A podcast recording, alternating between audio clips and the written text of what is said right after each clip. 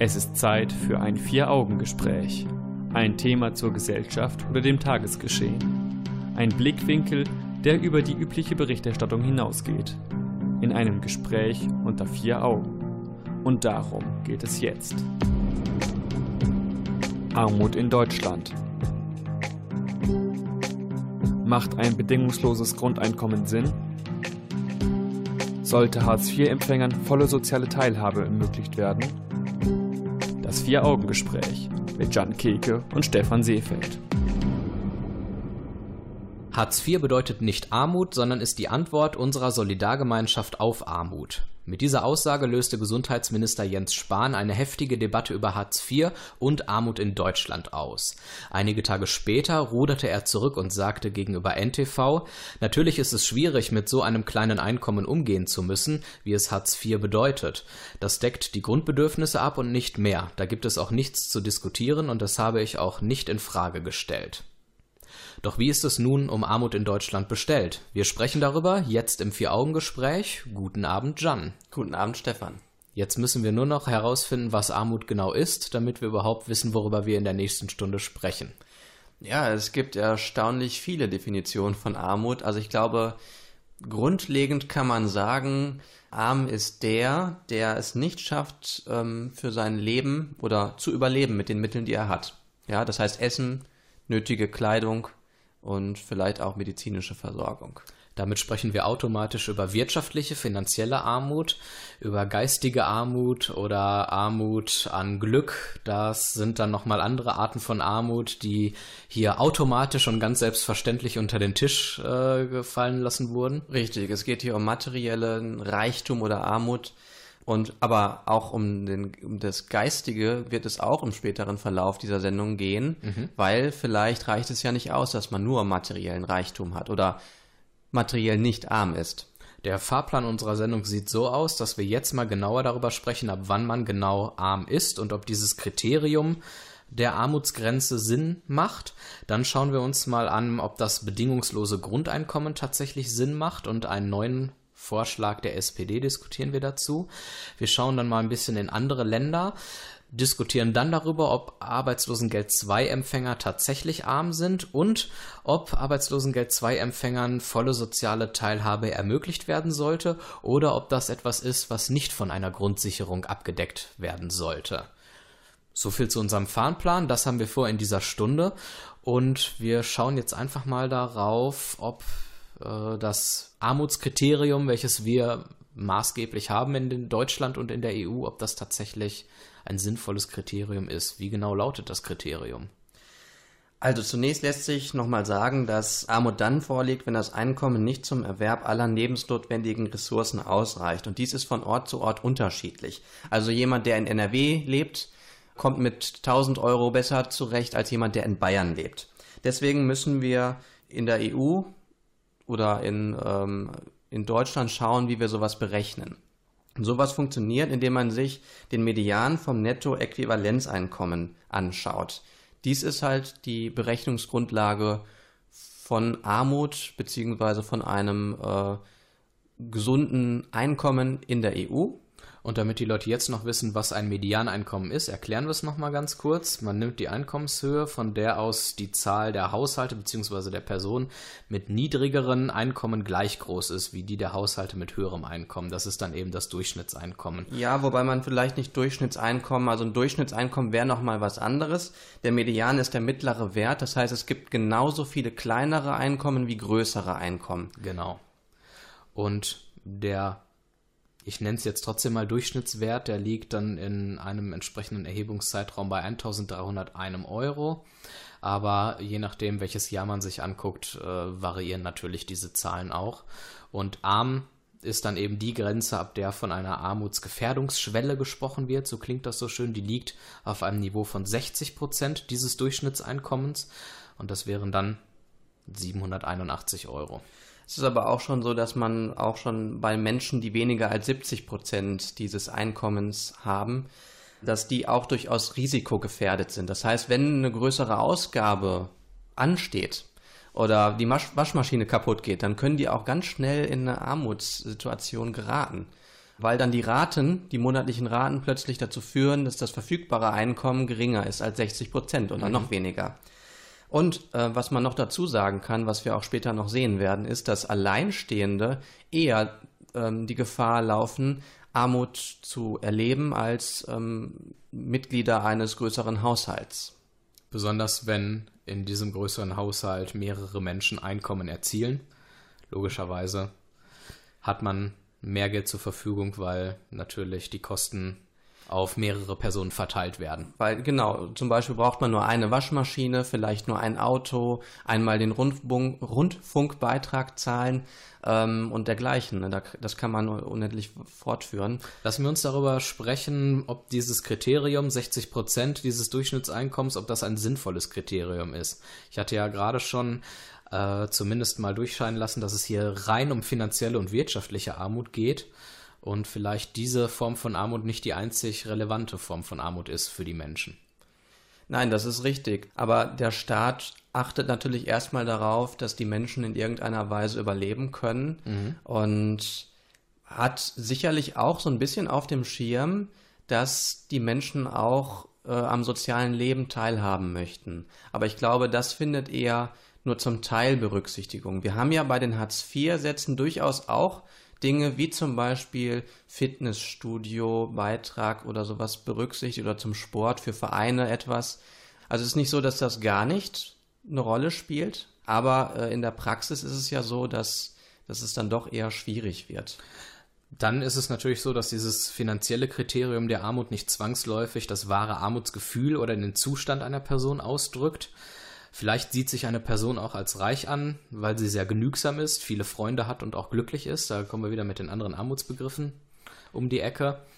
Ähm ja, erstmal das. Es kann natürlich auch sein, was in diesen Statistiken nicht unbedingt hervorgeht, ist vielleicht, dass jemand in der Wohnung von den Eltern lebt oder so und wenig Miete bezahlen muss oder sonst was und dadurch dann vielleicht äh, es einfacher hat, ja, das, also diese Statistiken sagen natürlich nichts über den konkreten Einzelfall aus. Und man kann natürlich Armut nur objektiv erfassen, wenn man eine plausible Festlegung dieser Armut vornimmt. Und die ist eben auch nicht mehr als plausibel. Ob sie dann wirklich damit rein objektiv wird, ist dann nochmal eine andere Frage. Eine Sache noch zum Schluss. Die Hans-Böckler-Stiftung hat eine Studie gemacht und die Ergebnisse sagen, dass die Armut in Deutschland deutlich zunimmt. 1998 ähm, hatten noch 10,6 Prozent der Bevölkerung 60 Prozent oder weniger des Medians als Einkommen und heute, also beziehungsweise 2015 waren es schon 16,7 Prozent. Bienvenidos a la casa de Marqués. Nene Vázquez, la calle del ritmo. Oye bien cariño, se va acabando el tiempo, es hora del adiós. Al amanecer, el tiempo celebrado. A tu lado, ahora tengo que volver. Fue increíble estar contigo toda la semana, con tus amigos caminar las calles, bailar contigo una y otra vez. Increíble dormir contigo, ver tu bella cara, corriendo juntos todas esas calles, bailar contigo otra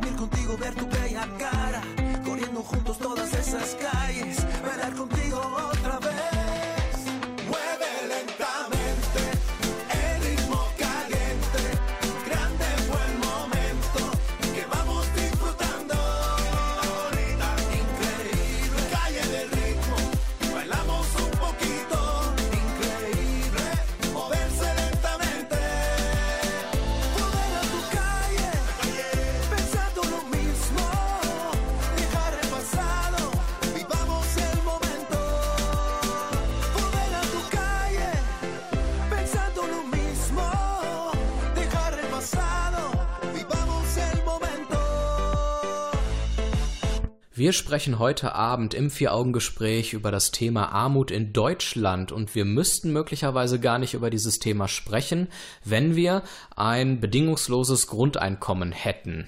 Oder vielleicht auch ein Solidareinkommen, wie es die SPD ins Spiel gebracht hat.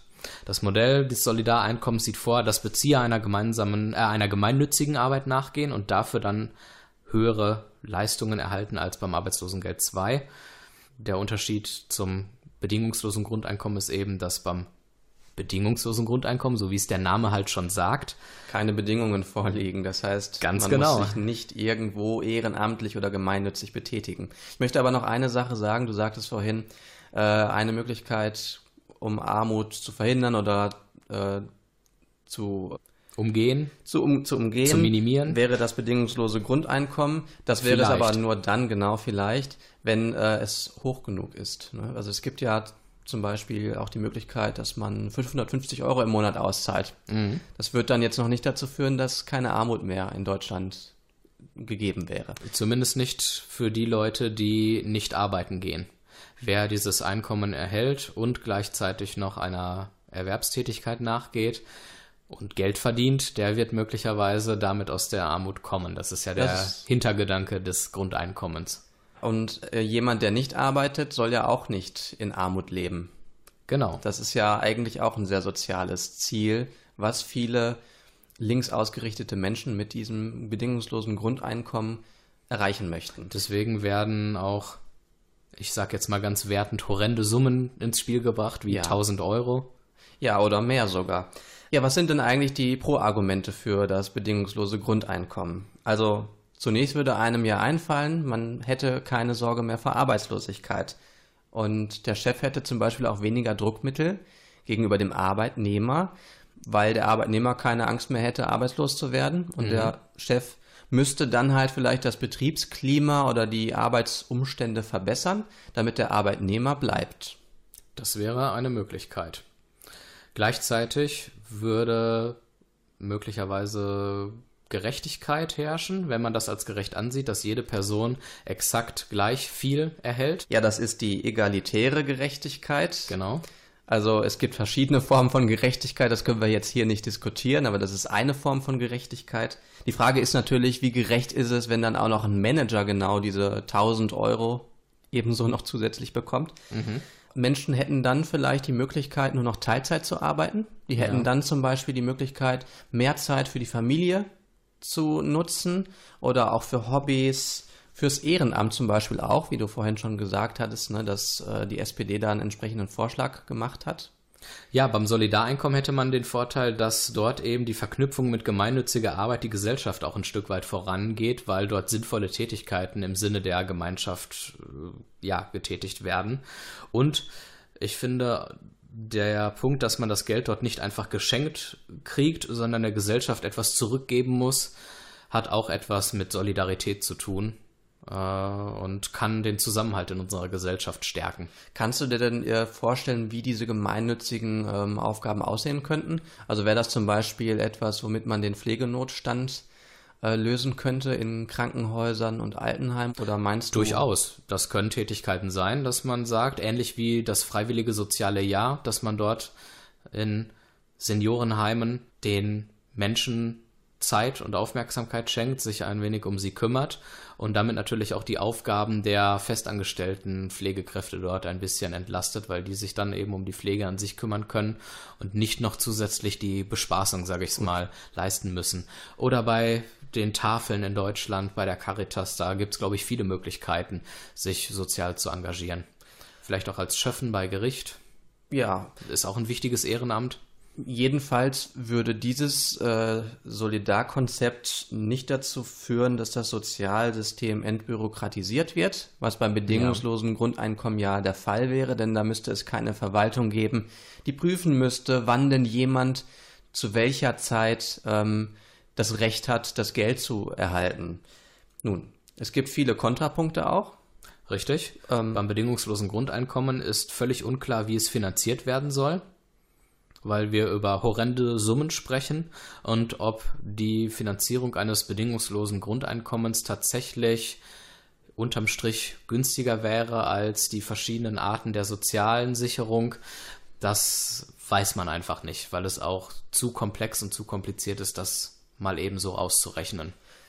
Nee, deswegen gibt es ja auch äh, Experimente. Wir sprechen gleich noch über ein Experiment in Finnland. Mhm. Ein weiterer negativer Punkt ist, dass es fraglich ist, dass es den Menschen wirklich einen Anreiz bietet, trotzdem zu arbeiten.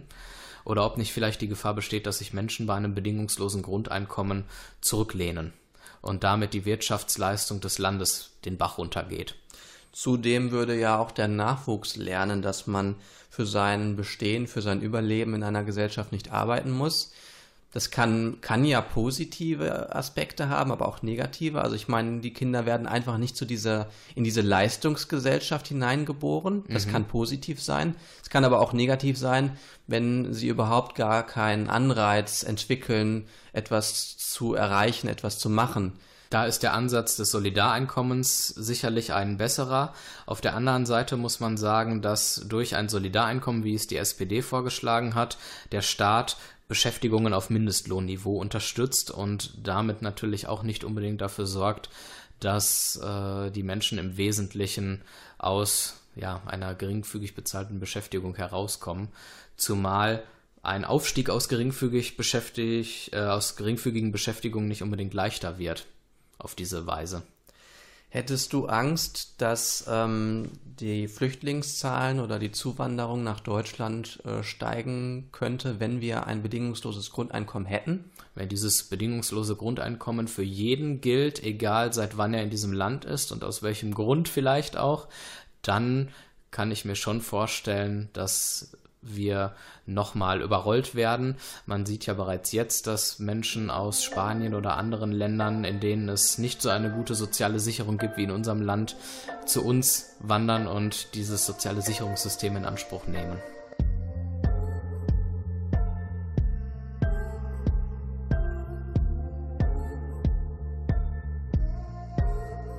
Ich weiß noch genau, haben auf dem Dach von deinem Ford Escort getanzt.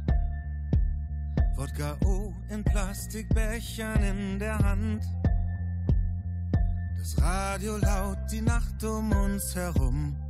Die Welt gehörte uns. Das ist so lange her.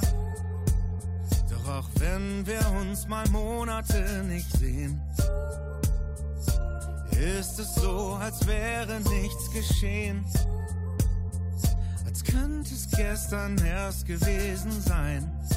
Komm, schlag ein, mein Freund. Und die Welt und die Welt und die Welt macht weiter. Alles um, alles um, alles um uns ändert sich. Aber eins, aber eins, aber eins, das weiß ich. Mit uns wird es immer, wie immer sein. Es ist so viel passiert Freunde kommen und Freunde werden gehen. Für einen kleinen Kurzbesuch in unserem Leben.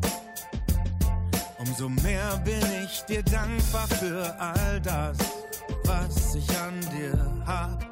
Und die Welt und die Welt und die Welt macht weiter. Alles um, alles um, alles um uns ändert sich. Aber aber eins, aber eins, das weiß ich. Mit uns wird es immer wie immer sein. Mm.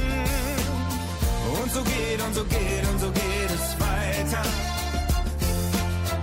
Und die Welt, und die Welt, und die Welt verändert sich. Aber wir werden bleiben. Ich weiß, mit uns beiden wird's immer wie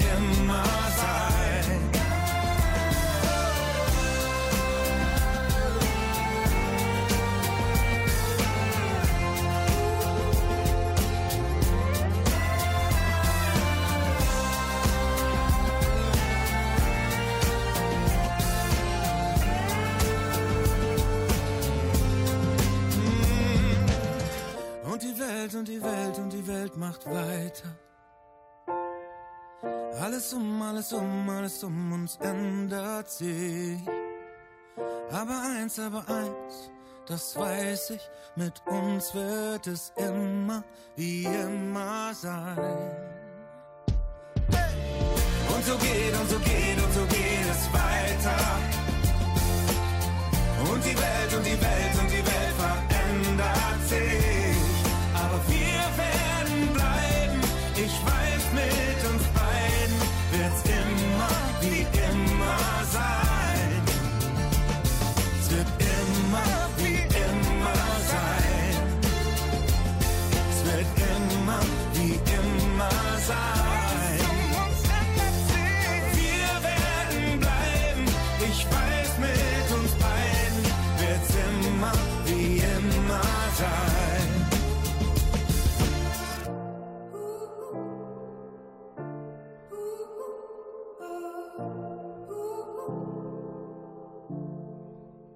Wir haben gerade über das bedingungslose Grundeinkommen gesprochen. Wir haben die Vor- und Nachteile davon aufgezählt und es mit dem Solidareinkommen verglichen.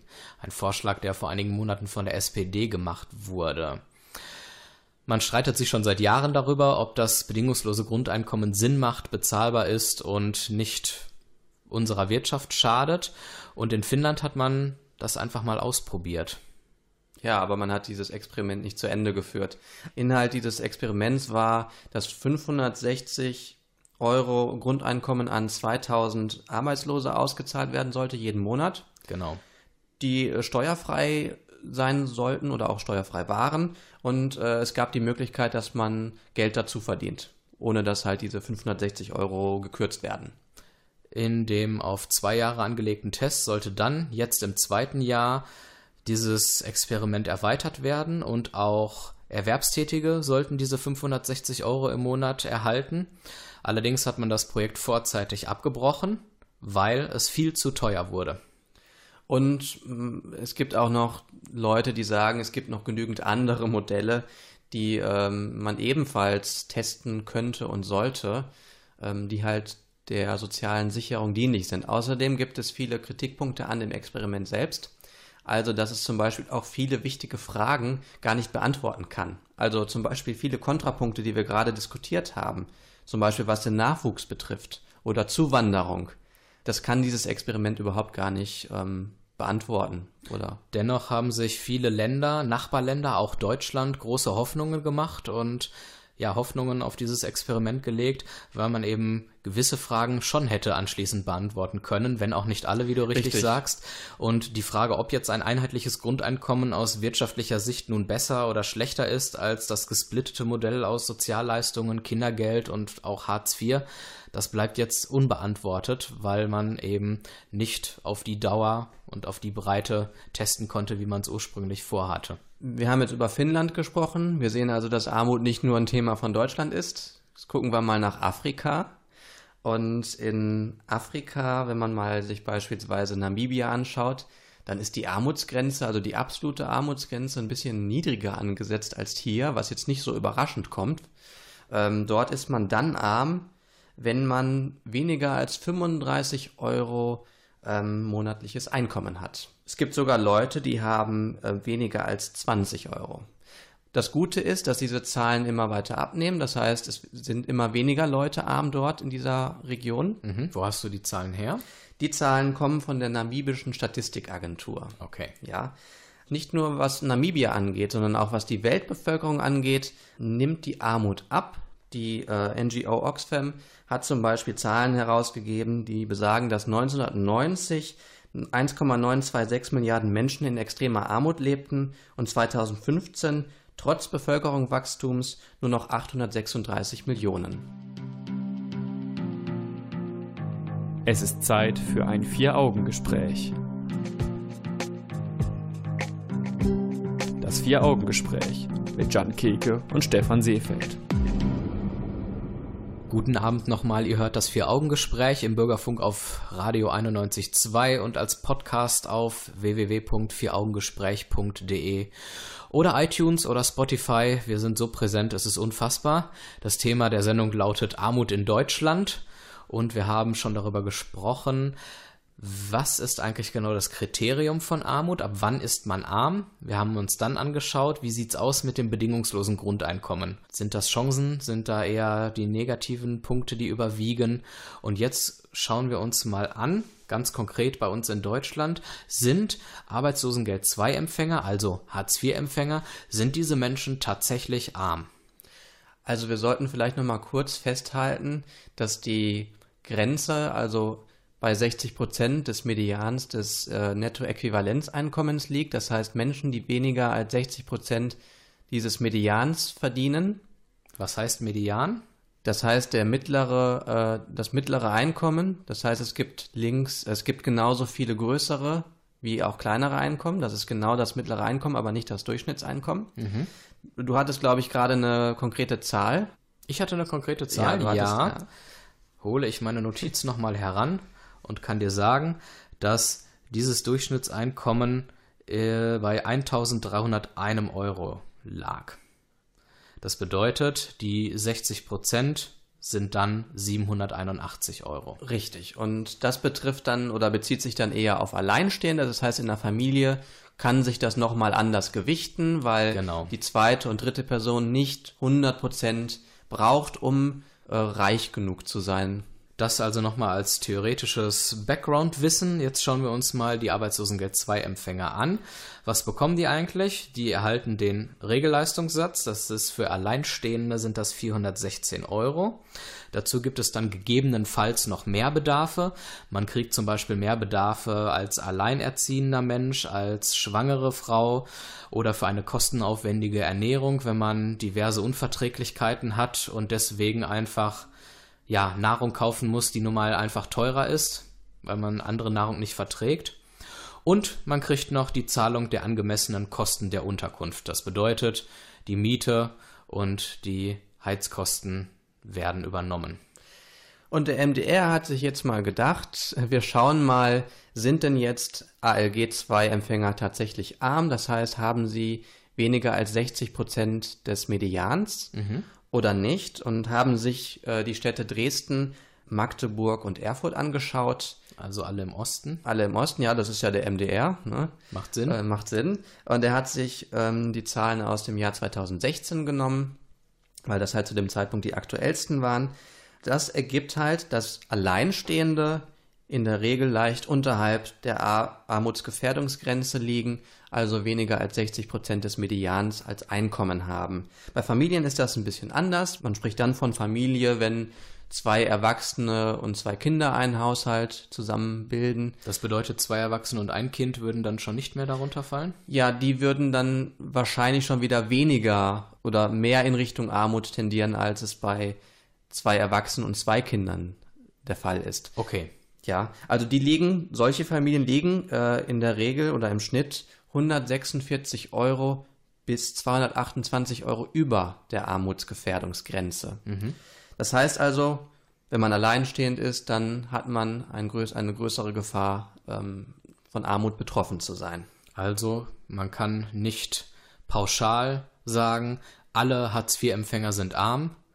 Mit Sicherheit kann man aber auch sagen, Hartz-IV-Empfänger sind nicht reich. Sie sind nicht reich und man kann aber auch sagen, dass kein Hartz-IV-Empfänger äh, zum Beispiel mit weniger als 40 Prozent des Medians auskommen muss. Das mhm. heißt also richtig, richtig, richtig arm ist. Es sei denn, es liegt eine Verschuldung vor, es liegen Ausgaben vor, die ähm, dann das Einkommen sozusagen zunichte machen, dann liegt natürlich auch dann Armut vor, klar. Wenn man ja. sich jetzt manche Familien anguckt, nehmen wir ruhig auch die prekäreren Fälle, wie zum Beispiel alleinerziehende Mütter die wirklich im Alltag jeden Cent umdrehen müssen, um zu schauen, dass sie irgendwie im Monat über die Runden kommen, wo nicht mehr viel drin ist mit ein Eis essen gehen, ins Kino gehen oder so etwas, wo es wirklich Monat für Monat immer sehr, sehr eng ist. Kann man trotzdem ganz tollkühn sagen, wir führen die Armutsdebatte auf einem sehr hohen Niveau in Deutschland? Ich finde natürlich, wir sprechen hier sehr viel über Zahlen. Und das lässt überhaupt ähm, keinen Schluss darauf zu, wie es den Menschen eigentlich geht die mit diesen Zahlen eigentlich zu tun haben. Mhm. Und deswegen würde ich jetzt mal sagen, man müsste sich äh, die Menschen anschauen, was für Bedürfnisse haben sie. Und ist es wirklich sinnvoll, diese 60 Prozent des Medians als Maßstab zu nehmen für Armut oder Nicht-Armut?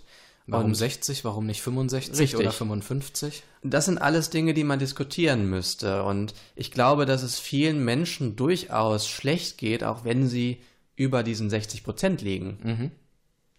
Aber andersrum gibt es sicherlich auch Menschen, die mit ihren Sozialleistungen, die sie erhalten, ein gutes Leben führen können im Sinne von, sie sind zufrieden, alle ihre Bedürfnisse, ihre Grundbedürfnisse werden erfüllt und auch wenn keine Sprünge möglich sind, sind sie doch dennoch sehr zufrieden.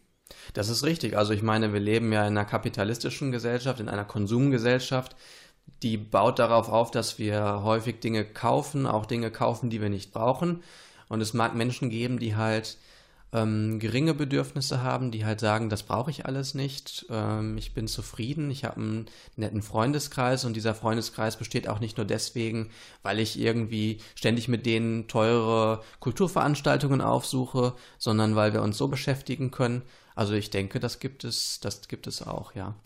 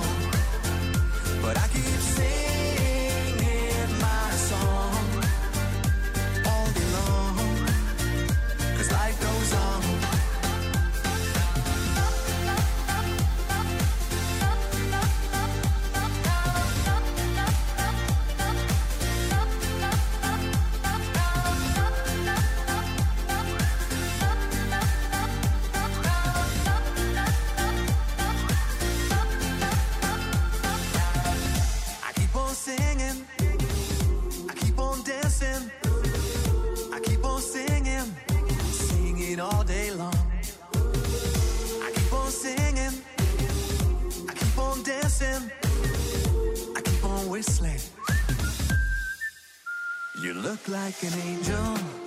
Today is my day. I'm about to go crazy. But my heart sings hooray down on my knees now, smiling at you. But you were totally surprised, you didn't have a clue.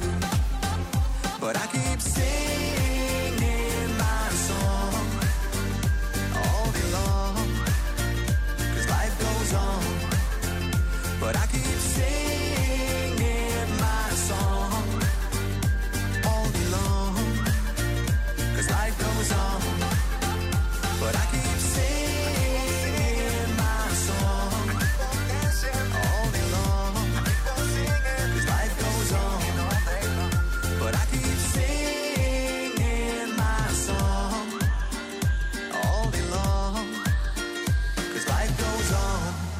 Wir sprechen im Vier-Augen-Gespräch immer noch über Armut in Deutschland und haben gerade darüber diskutiert, ob Arbeitslosengeld-II-Empfänger arm sind. Das Ergebnis unserer Frage war, kann man so nicht sagen. Ja, man kann sie gar nicht eigentlich klar beantworten und die äh, ja, Anzahl der äh, Arbeitslosengeld-II-Empfänger, das ist eine sehr heterogene Gruppe. Einige davon sind unter der Armutsgrenze, andere sind da drüber. Sodass eine pauschale Antwort nicht möglich ist. Jetzt werden wir über das Thema soziale Teilhabe sprechen. Sollte Arbeitslosengeld II-Empfängern volle soziale Teilhabe ermöglicht werden? Und ich frage direkt mal zurück, was denn unter einer vollen sozialen Teilhabe zu verstehen ist. Also ab wann ist man voll sozial im Leben?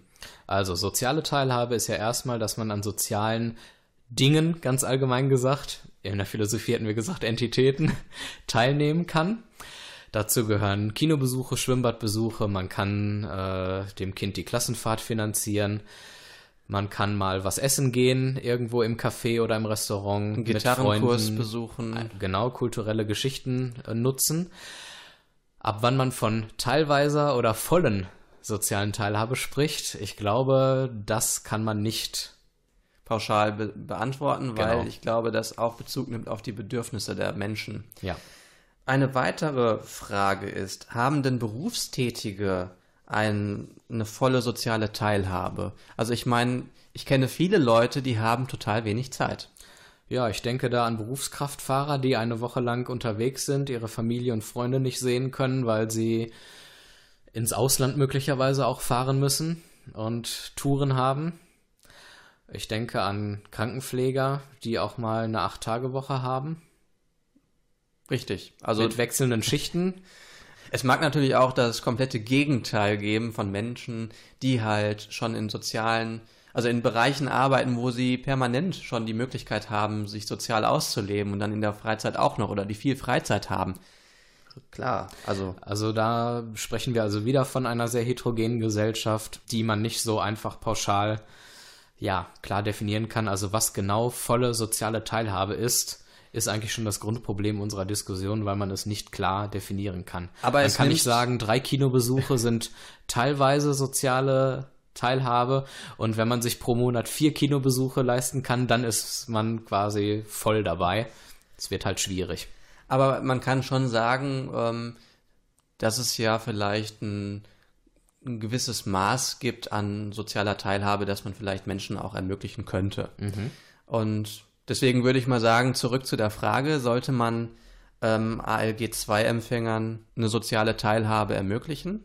Ich stelle einfach mal eine sehr provokante Antwort auf und ich bin mal gespannt, was du dazu zu sagen hast. Sagen wir mal einfach mal nein. Die Grundsicherung ist, wie der Name sagt, eben eine Grundsicherung. Es geht also um die reine Existenzsicherung und alles, was darüber hinausgeht, ist erstmal entbehrlich. Folglich sollte eine Solidargemeinschaft nicht für entbehrliche Dinge zahlen. Und Dinge wie der Besuch im Kino, in einem Café, ins Schwimmbad gehen, das sind alles Dinge, die das Leben sehr angenehm machen und auch irgendwo ein Stück weit wichtig für uns sind. Aber warum sollte ich als arbeitender Mensch, der, sagen wir mal, Mittelschicht, Annehmlichkeiten anderer bezahlen? Das scheint vielleicht auch in gewisser Weise ungerecht zu sein. Und somit ist vielleicht die Ungleichheit, dass sich manche, manche Menschen Dinge leisten können und andere wiederum nicht. Das könnte möglicherweise gerecht sein, auch wenn das eben bedeutet, dass die Menschen nicht im gleichen Maße ihre Freizeit gestalten können. Ich weiß nicht, inwieweit es entbehrliche Dinge sind. Also ich meine, es gehört zum Menschsein auch dazu, dass man soziale Kontakte hat oder sich sozial irgendwie verwirklichen kann. Was bringen einem die materiellen Grundbedürfnisse oder wenn die Grundbedürfnisse befriedigt werden, aber das äh, Geistige, wovon wir ja am Anfang der Sendung mal gesprochen haben, vollkommen auf der Strecke bleibt. Ähm, also ich finde schon, dass man ein gewisses Mindestmaß durchaus ähm, ermöglichen sollte. Ja. Und dann muss man auch nochmal unterscheiden zwischen Erwachsenen und Kindern. Ja. Kinder können überhaupt nichts dafür, ob sie in einer reichen oder armen Familie aufwachsen. Und es ist, glaube ich, für die Entwicklung ganz wichtig, dass sie sozial teilhaben. Deswegen sollte man auf Kinder ganz besonderen Wert legen, also und sie unterstützen in dem Punkt. Dann gibt es ja auch unterschiedliche Arbeitslose. Einmal einen Arbeitslosen, der gerade aus einer vollen Beschäftigung raus ist, vielleicht ein Jahr lang ähm, Arbeitslosengeld 1 bezogen hat und jetzt in ALG 2 rutscht, ähm, er aber 30 Jahre lang irgendwie gearbeitet hat. Würdest du da auch sagen, der soll dann ab jetzt ähm, sein soziales, sein bisheriges soziales Leben aufgeben, weil das eben nicht der Aufgabe der Gesellschaft ist, dafür zu, zu sorgen?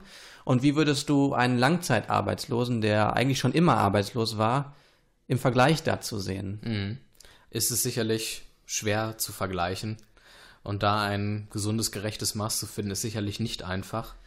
Es wäre mal interessant, der Gedanke kam mir gerade bei deinen Ausführungen, was für soziale Aktivitäten kann man eigentlich verleben, die wenig bis kein Geld kosten? Denn ich sage mal, soziale Teilhabe impliziert ja nicht zwangsläufig, dass das immer etwas ist, was Geld kostet. Es muss ja nicht immer der teure Kinobesuch sein oder das tolle Essen in einem Café. Das ist richtig. Also ich meine, da müssen dann vielleicht mal die Leute, die halt mehr Geld zur Verfügung haben, vielleicht auch mal überlegen, muss ich eigentlich für meine Freizeit immer ähm, etwas kaufen oder muss ich dafür immer etwas bezahlen oder kann ich vielleicht auch mal was machen, was nicht so viel Geld kostet und damit vielleicht auch die integrieren, die nicht so viel Geld haben. Das sind alles spannende Fragen und was mich auch noch interessieren würde, ist halt, ob sich vielleicht Arbeitslose auch dann besser oder gerade dann besser in die Gesellschaft integrieren lassen würden, wenn sie zum Beispiel ein Kulturangebot, äh, Kulturangebote wahrnehmen würden. Mhm. Also wenn sie in die Gesellschaft integriert werden, würde es vielleicht auch dazu führen, dass sie in den Arbeitsmarkt wieder integriert werden. Was könnte unser Fazit sein? Sollte Arbeitslosengeld II-Empfängern volle soziale Teilhabe ermöglicht werden? Also volle soziale Teilhabe können wir so nicht beantworten, weil wir ja auch festgelegt haben, wir wissen nicht, was volle soziale Teilhabe ist. Aber ich würde sagen, ein gewisses Mindestmaß an sozialer Teilhabe sollte ermöglicht werden. Das bedeutet, die Solidarität unserer Gesellschaft, uns allen, da gehört es durchaus zu, auch in Freizeitaktivitäten, nenne ich es mal platt, auch zu investieren für diese Menschen. Richtig.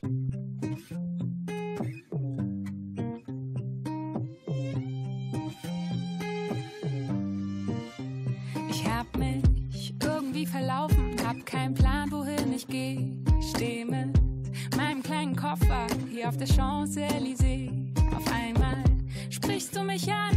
Salut, qu'est-ce que vous cherchez? Ich sag pardon, es tut mir leid, ich kann dich leider nicht verstehen. Doch du redest immer weiter, ich find's irgendwie charmant. Um alle zwei Tassen Kaffee mit nem Stift auf deine Hand. Je ne parle pas français aber bitte red weiter. Alles, was du so erzählst, hört sich irgendwie nice an. Und die Zeit bleibt einfach stehen. Ich wünschte, ich könnte dich verstehen. Je ne parle pas français, aber bitte red weiter. Oh la la la la la la la la Oh la la la la la la la la Deine langen wilden Haare, die kleine Narbe im Gesicht selbst der Staub auf deiner Jeans hat es Brie, wenn du sprichst. Die Kippe schmeckt nach Liberté, solange wir beide sie uns teilen. Du erzählst in Körpersprache und ich hör zwischen deinen Zeilen. Ich häng an deinen Lippen, ich will hier nicht mehr fort. Und du redest und redest, doch ich versteh kein Wort. Je ne parle pas français, aber bitte red weiter. Alles, was du erzählst, hört sich irgendwie nice an. Und die Zeit bleibt einfach stehen. Ich wünschte, ich könnte dich verstehen. Je ne parle pas français, aber bitte red weiter. Oh la la la la la la la la Oh la la la la la la la la Die Sonne fällt hinter die Häuser, Schiffe ziehen an uns vorbei. Und alles, was wir wollen, dass der Moment noch etwas bleibt. Um uns über tausend Menschen, sie reden aufeinander ein. Doch die Sprache, die wir sprechen, die verstehen. Wieder einmal neigt sich unsere Sendung dem Ende. Wir haben über Armut in Deutschland gesprochen und zur traurigen Wahrheit gehört es, dass viele Menschen, die Arbeitslosengeld 2 erhalten, dennoch zur Tafel gehen müssen, um sich dort günstig Essen zu kaufen. Es gibt ja Leute, die sagen, dass ähm, Arbeitslosengeld 2 Empfänger dies nicht tun müssten, aber das weiß man ja nicht genau, weil man die finanzielle Situation nicht kennt. Und selbst wenn Leute das nicht unbedingt müssen, können sie sich dann an anderer Stelle etwas leisten. Zum Beispiel soziale Teilhabe, wenn sie zur Tafel gehen. Insofern hat das unserer Meinung nach durchaus seine Berechtigung, wenn Menschen, die Arbeitslosengeld 2 beziehen, diesen Dienst in Anspruch nehmen. Es ist ein sehr wichtiger und guter Dienst, deswegen möchten wir den mal vorstellen. Die Tafel in Dortmund versorgt die Menschen mit Lebensmitteln sehr, sehr günstig und das dank circa 440 ehrenamtlicher Helfer. Man hat verschiedene Möglichkeiten, sich dort zu engagieren oder weil man es tun muss. Man kann dort seine Sozialstunden ableisten. Man kann aber auch freiwillig ein Praktikum dort absolvieren, seinen Bundesfreiwilligendienst ableisten oder auch im Tafelchor mitsingen. Das sind alles Angebote, die es von der Tafel aus gibt. Es gibt acht Standorte in Dortmund, darunter zum Beispiel Dorstfeld, Huckade, Wickede und die Nordstadt. Damit ist die Tafel also in allen wichtigen Stadtteilen vertreten und man muss nicht durch die halbe Stadt fahren, um die Angebote der Tafel in Anspruch zu nehmen. Spenden sind der Tafel sehr, sehr wichtig, denn sie erhält keine regelmäßigen öffentlichen Gelder und insofern, wer sich da engagieren will und mal spenden möchte, der kann das tun. Alle Infos gibt es auf der Homepage der Tafel. Sie lautet www.dortmunder-tafel.de. Unsere eigene Homepage verraten wir euch jetzt auch noch für alle die, die unsere Sendung nochmal nachhören oder bisherige Sendungen hören möchten. www.vieraugengespräch.de. Ihr könnt uns als Podcast abonnieren auf iTunes, auf Spotify, auf Facebook könnt ihr uns liken. Dann bleibt ihr mal auf dem neuesten Stand und verpasst keine künftigen Folgen. Im nächsten Monat sind wir wieder da. Ich danke dir, Jan, für das Gespräch. Danke, Stefan. Und jetzt einen schönen Abend noch. Tschüss.